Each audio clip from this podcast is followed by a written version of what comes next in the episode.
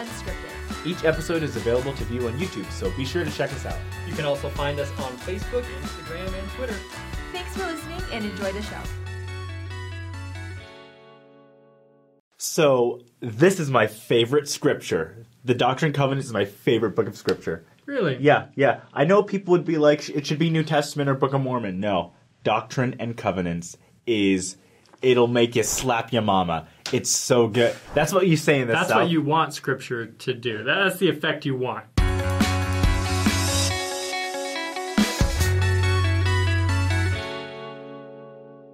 So, Doctrine and Covenants is a collection of revelations from God to Joseph Smith, and there are also a few other revelations from different later prophets sprinkled in throughout there. Yes, it's kind of comparable to the Quran in a way, right? So the Quran Hmm. is Muhammad, and Allah gives him revelation, and he writes it down. He has information, and he has some history, historical accounts put in there. Doctrine and Covenants is that similar format. What is your favorite section of the Doctrine and Covenants? I. Ooh. Don't think I have one. I don't think I've ever like consciously tried to like pick one. Oh, okay. Out of out of all the scriptures, Doctrine and Covenants, I will admit, is the one I'm least familiar with. Uh, people okay doctrine and covenants and old testament are like the least popular books in our church and literally the doctrine and covenants is my favorite scripture it is so cool What's your favorite section, or some of your oh favorite gosh okay i love doctrine and covenant 76 classic three kingdoms of glory Yeah. um Okay. i love doctrine and covenants section 132 obviously i love section 1 Obviously. um, I love 87. 87 is really cool. That's like the Civil War prophecy. Gotcha. Um, I just all of it. It's just so great. You, you can't you can't beat it. There, you hear the you if you want to know the character of Jesus Christ, the best, the Doctrine and Covenants is the one you want to read. Because the New Testament, you have you have the you you get the character of Jesus Christ definitely through the lens of the apostles, right? Well, through the lens of the writers accrediting themselves to the apostles. So you're kind of you're you're you're three people separated, right? You're like really like five people separated from, you know what I mean, from Jesus. We don't even know how many people separated. You know, separated. in some it's it's yeah, it's a lot. You know, um, complicated. Mark, like may have not actually been a guy. You know what I mean? Like a like a mixture of people. The Book of Mormon is also amazing, but you have the writers compiling historical accounts of what a lot of their fathers told them about Christ. So still a lot of people removed. The Doctrine and Covenants, you have Jesus to Joseph to paper. It's as close as you can get, and that's why it's amazing. And when you read the doctrine, okay, that was my phone. I promise. This is what I was just. I've been called out before in the comments for strange noises. It was my phone. That's really embarrassing. But here's the thing. okay, so here's the thing. When you read, the, when I read the Doctrine and Covenants, I find that Jesus is not this sweet, like like soft guy he's portrayed. We often like to portray God the Father as like the stern one, and Jesus is just like the. I think it's opposite. Jesus is I almost consider him like a general, you know? Like like the hmm. way he speaks is super firm. He gets super harsh. He's the way he's talking to the Pharisees and Sadducees, calling them, you know, white sepulchres and, and vipers and stuff like that. And the Doctrine and Covenants, he lays down and he like goes after the anti-Mormons. He like roasts them. You know, one chapter he's just roasting them the whole time. I mean, I remember he roasts Joseph Smith a few times. He chastises Joseph Smith and he Oh, roasts okay. the enemies. Gotcha. That I like to. There's yeah. the difference there. um, the Doctrine and Covenants, one of the greatest things it does is it helps you understand what heaven actually is. So heaven is not very clearly defined in Scripture, besides the Doctrine and Covenants. It's alluded to in the New Testament. You know it's above.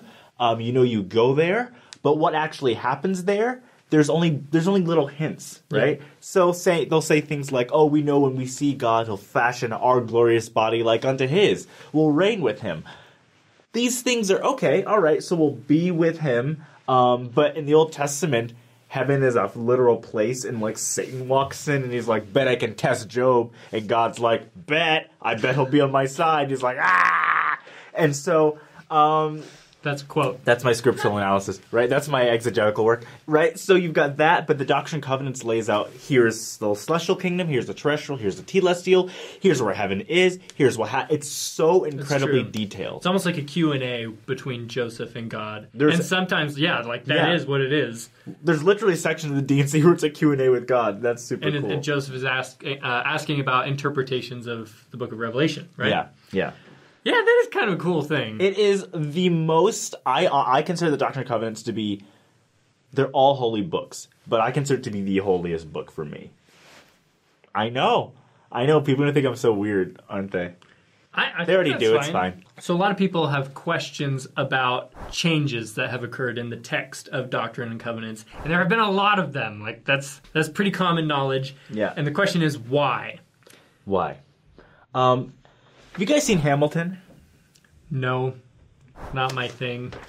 Dave, Sorry. You haven't seen Master Chef, you haven't seen Hamilton. Now I'm the one who isn't getting the references. I know. Usually it's you. I haven't seen Star Wars or Can we or- go like Seven Brides for Seven Brothers?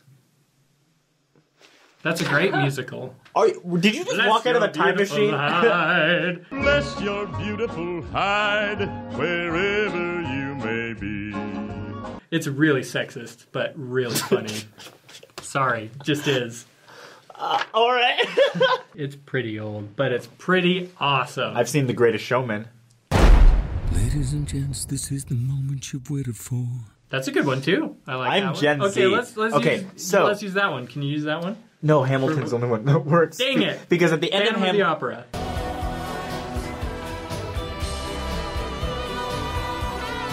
No, it's not about musicals. It's about the scene I'm going to describe. Wait, just Darn okay. it. So, so Right. if you've seen Hamilton, you know, and who lives, who dies, who tells your story. That that closing number, Eliza is talking about how Alexander- The King and I. Run, Eliza, run! Run You've from seen every Simon. musical that was before everyone who works here was born, right? Like, um, I thought it was a crossover, but no, no, no. Ham- Eliza, different Eliza. Eli- yeah, Eliza Hamilton, Alexander Hamilton's wife. gotcha. So Definitely different. Yeah, she has this this line. She says, "You really do write like you're running out of time." Because closer to Alexander Hamilton's death, he's writing down so much information about the United States, about what these policies should be, about how what these laws should be, how the country can be great, and he's writing this out because he knows that he's his time's up. Um, the Doctrine and Covenants is kind of similar to that, where Joseph Smith is getting all this revelation. Um, and he's getting more and more and more and he's really just it's like it's like I, it needs to get on paper. It needs to get on paper because he spent the first big part of his life not wanting to write anything down and god was always chastising him like hey write down write down the first vision. Record record. He wouldn't so that's why we have all these different versions of stuff right? Because he wouldn't do it. And so now toward the end of his life joseph's writing stuff down um, took us And a long dies. time to get back to that that point. It wouldn't have if you're seven brides for the king or whatever it is, right? But but um, because of that, because of, of Joseph writing all these things down and then dying and then not not living long enough to compile them together, you've got other hands touching it and saying maybe this should go in here, kind of like the Bible, honestly, right?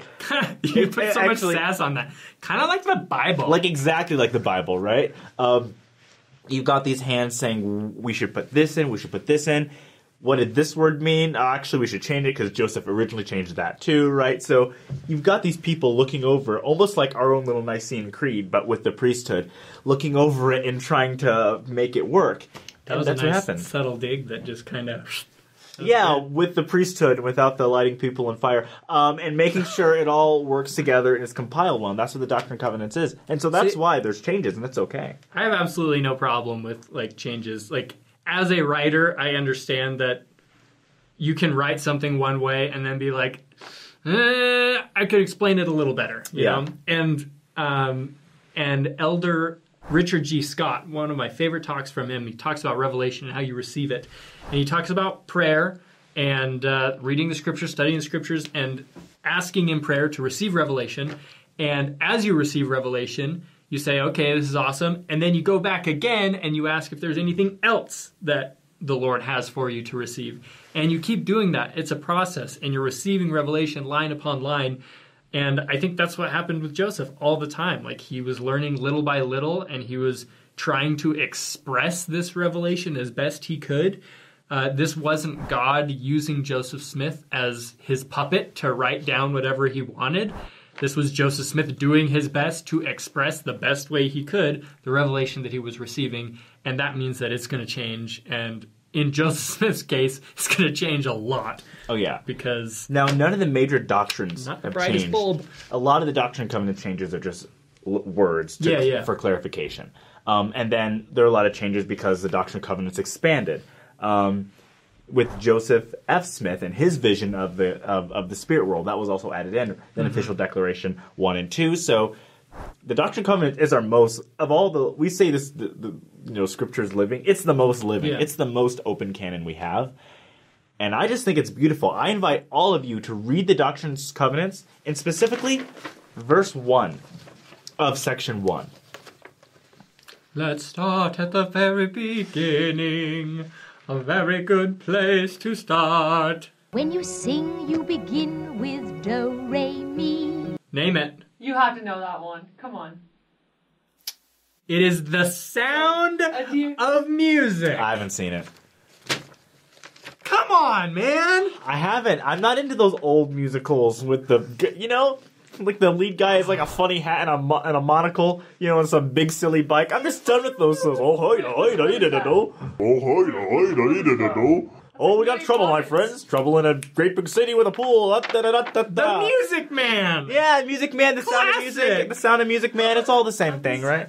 The sound of music, man. Um. Trouble with a capital T, and that rhymes with P, and that stands for pool. Okay, so the first words of the Lord for modern day scripture about the modern day.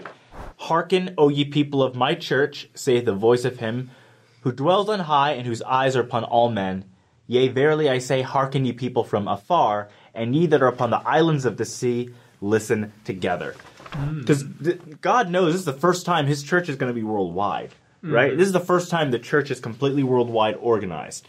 And so, that's what he's he's calling out to everyone not just the jews not just the gentiles everyone the people in the islands of the sea every single person and then he ends with this in verse 38 what i the lord have spoken i have spoken and i excuse not myself and though the heavens and the earth pass away my word shall not pass away but shall all be fulfilled whether by mine own voice or by the voice of my servants it is the same for behold and lo, the Lord is God, and the Spirit beareth record, and the record is true, and truth abideth forever and ever. Amen. How cool is that? The word of the Lord will be fulfilled. He's echoing the Bible and the Book of Mormon a ton there and saying, It's being fulfilled right now. These are my words. Don't shut me up. Don't close the book. Don't assume I can't speak anymore. And I just think we should really appreciate the Doctrine and Covenants. It is um, absolutely amazing. Well said. Yes. Yeah. Well said. Well said. Oh. Well said. What's a great, great musical? Um, Hairspray is pretty good, but kind of weird. Hairspray is so good. Hey, Anyone old seen friend, it. together side by side, and you- here, but no, no, Hairspray, no. Ah, it's so good. What song is that from Hairspray? Yeah, that's like the least common song. Oh, it's a good one. It's such a fun one, though. Good morning, Baltimore. Okay. I sang that in Baltimore once. Did you get shot? No. Thanks for listening. If you want to watch our videos, check us out on YouTube or shoot us a message on Facebook, Instagram, or Twitter.